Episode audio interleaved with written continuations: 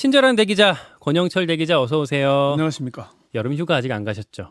예, 저는 8월 중순에 주로 갑니다. 한 뭐 2주 남았네요. 예, 예. 뭐 장마 폭염 이럴 때는 사무실이 더 낫기도 하고요. 김광환 기자 휴가 다녀오셨습니까? 저는 지난주에 지난주에 아, 겨우 네. 다녀왔습니다. 휴가를 이미 하셨군요. 네. 예. 이번 주 이제 휴가랑 관련한 얘기를 준비해 오셨다고요. 네, 윤석열 대통령이 이번 주 여름 휴가 중입니다. 조금 전에 뭐 박지원 실장도 말씀하셨습니다마는 처음에는 거제시 저도로 갈 예정이었지만 상황이 여의치 않다 보니까 자택에 머무르면서 휴식하고 산책하고 뭐 이렇게 하고 있죠. 음. 그래서 역대 대통령들의 여름 휴가와 휴가 이후에 일어난 일들을 살펴보면서 윤석, 윤석열 대통령의 휴가를 마친 뒤에 어떤 일을 할지 전망을 해보고자 합니다. 역대 대통령들의 휴가 네. 어디로 많이 갔을까요? 뭐 전부를 다 다루기는 그렇고요. 예. 14대 이 김영삼 대통령 때부터 살펴보면은 예.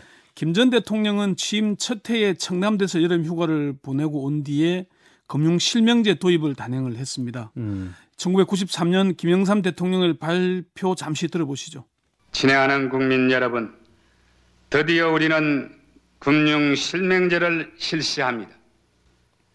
이 시간 이후 모든 금융 거래는 실명으로만 이루어집니다. 김 전 대통령이 그 이제 금융 실명제 구상을 청남대에서 해서 음.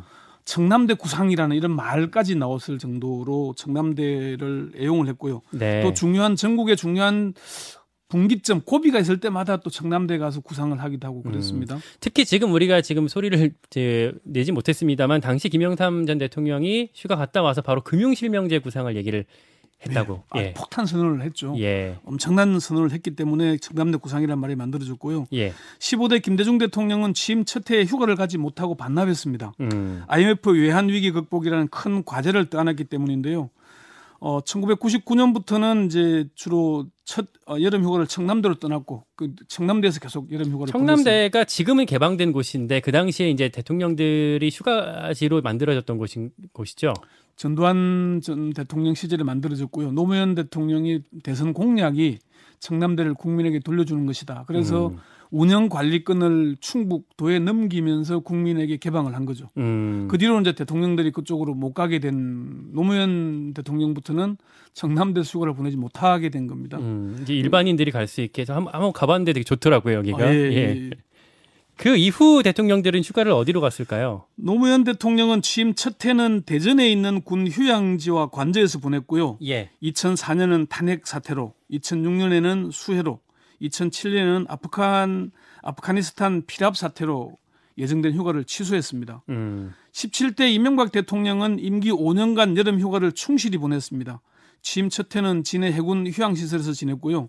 그 이후에는 휴가지를 지방 모처라고만 하고 공개하지 않았습니다. 공개하지 않았군요. 18대 박근혜 대통령은 취임 첫 해는 그제 저도 휴양지를 찾았습니다. 음. 예. 휴가지에서 모래 위에 저도의 추억이라는 글씨를 써서 과거 그 박정희 대통령과의 어린 시절을 추억하는 걸로 회자가 많이 됐었죠. 예, 그렇지만 2014년은 세월호 참사로, 2015년은 메르스 사태로, 2016년은 관제에서 보내다가 울산 심리 대숲을 깜짝 방문하기도 했습니다. 음. 전임 19대 문재인 전 대통령은 어디로 갔었을까요? 문재인 대통령도 휴가복이 많지는 않습니다. 예. 취임 첫 때는 휴가 하루 전날에 북한이 대륙간 탄도미사일급 미사일을 발사하는 바람에 휴가가 하루 늦어졌죠. 예. 그리고 강원도 평창으로 떠났고요. 2018년에는 충남 계룡대 인근 군 주요 시설에 머물며 대전 장태산 휴양림 등을 방문했습니다. 예. 2019년에는 일본 정부의 수출 규제 문제로 2020년에는 집중호우로 2021년에는 코로나19로 휴가를 취소하면서 3년 연속 휴가를 가지 못했습니다. 그러니까 대체로 이명박 전 대통령 빼고는 휴가를 잘 많이 못 갔군요. 그렇습니다. 14대부터는 김영삼, 이명박 두 분만 휴가를 제대로 누렸고요. 음. 뭐 김대중 대통령, 노무현, 박근혜, 문재인 대통령은 휴가를 절반도 찾지 못한 제대로 찾아먹지 못했던 셈이죠. 음. 대통령의 휴가는 대개 성수기인 7월 말 말에서 8월 초점인데요. 예. 아, 그렇지만 사실 말이 휴가지 새로운 국정을 구상하거나 산적한 현안에 대한 고심으로 휴가도 휴가답지 않게 보내기 일수라는 게 전직 이전 정부 관계자들의 그 증언이었습니다. 음. 김영삼 대통령의 청남대 구상 이후에 대통령들은 휴가를 가도 뭔가 정책 구상을 하지 않겠다. 다녀와서 뭔가 내놓지 않겠나 뭐 이런 얘기들이 계속 언론들이 보도를 하잖아요. 예. 그러니까 김영삼 전 대통령이 원망스럽겠어요.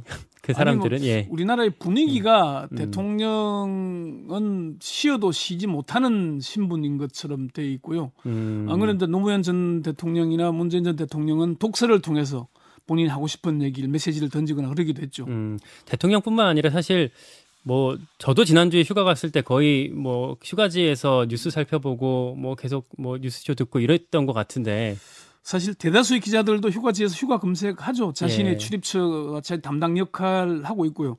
아마 김현정 앵커도 지금 휴가 가 있지만 이 방송 듣고 있지 않겠습니까? 네, 듣고 계시죠? 김광일 앵커가 잘하는지 못하는지 아마 듣고 있을 겁니다. 외국이고는 좀 다르죠. 휴가는 예. 사생활이라는 그런 게 확실한 구분이 있긴 하고요. 물론 뭐 긴급한 상황이 발생하면 휴가지에서 복귀하는 건 우리와 비슷합니다만은 독일의 메르켈 총리 16년 재임했는데 여름과 겨울에 2, 3주 휴가를 꼭 찾아 꼭 챙겼습니다. 여름 겨울 각각 2, 3주씩 아니, 합쳐서 합쳐서요. 예. 어. 이탈리아 북부 산악지대 휴양지에 있는 4성급 호텔을 즐겨 찾았고요. 예. 오바마 전 미국 대통령은 8년 재임 기간 동안에 28차례 휴가를 갔는데 예. 휴가 기간이 217일이라고 합니다. 오. 평균 1회 평균 한 8일 가까이 되죠. 예. 우리나라 대통령들이 여름 휴가를 해외로 간다. 그럼 어떻게 될까요? 글쎄요, 뭐, 그 개인적으로 좋다라고 하시는 분들도 있겠지만, 아직 뭐 그런 사례들이 많지 않았기 때문인지, 어, 어디 대통령이 거기 가냐라는 네. 뭐 반론도 있을 것 같습니다. 네, 논란이 많을 겁니다. 예. 네.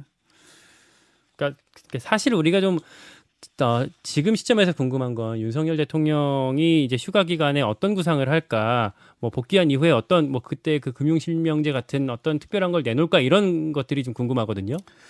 그렇습니다. 대통령의 국정 지지도가 취임 3개월도 안 됐는데 20%대로 떨어졌다는 건 참 말이 안 되는 상황 예. 아니겠습니까? 여당 지도부 공백 사태는 점입 가경이고요. 음. 이런 상황에서 대통령이 여름 휴가를 갔으니까 복귀하면 뭔가 큰 변화가 일어나지 않을까. 윤 대통령이 뭔가 내놓지 않겠냐. 이런 음. 기대가 큰 게 사실입니다. 음. 그렇지만 대통령실에서 밝힌 건 지금은 오랜만에 푹 쉬시고 많이 주무시고 가능하면 일 같은 걸 덜 하시고 산보도 하고 영화도 보고 있다는 것이었지 않습니까? 예. 실제로 어제 뭐 대학로에서 연극 관람하기도 했고요. 일 같은 건 덜 하시고 그리고 네. 이제 어제 나왔던 게 그 낸시 펠로시 하원 의장은 뭐 만날 계획이 없다라고 대통령실에서 나왔었는데 조금 전에 박지원 원장의 말하기로는 어 깜짝으로 만날 거다라고 얘기는 했어요. 예. 어쨌건 뭐 그건 오늘 좀 지켜봐야, 지켜봐야 될 사안인 것 같고, 같고요. 예. 예. 그러면 뭐 대대적인 인적 쇄신, 뭐 메시지 변화 이런 것들이 좀 나올까요? 정치권이나 정치 평론가들은 대규모 인적 쇄신의 필요성을 제기하고 있습니다. 방금 뭐 박지원 원장도 필요하다고 얘기를 예. 말씀하셨고요. 대통령의 국정 지지도가 2개월여 만에 20%대로 떨어졌다는 건 누군가 책임을 져야 하기 때문이라는 겁니다. 음. 이대로는 지지율을 회복하기 어렵다고 보는 거죠. 예. 박근혜 전 대통령이 2013년 여름 휴가에서 복귀한 뒤에 비서실장과 수석 4명을 교체했습니다. 음. 취임 162일 만이었고요. 그리고 이명박 전 대통령은 취임 116일 만에 대변인만 제외하고 청와대 비서실장과 수석 비서관 7명을 전원 물갈이했습니다.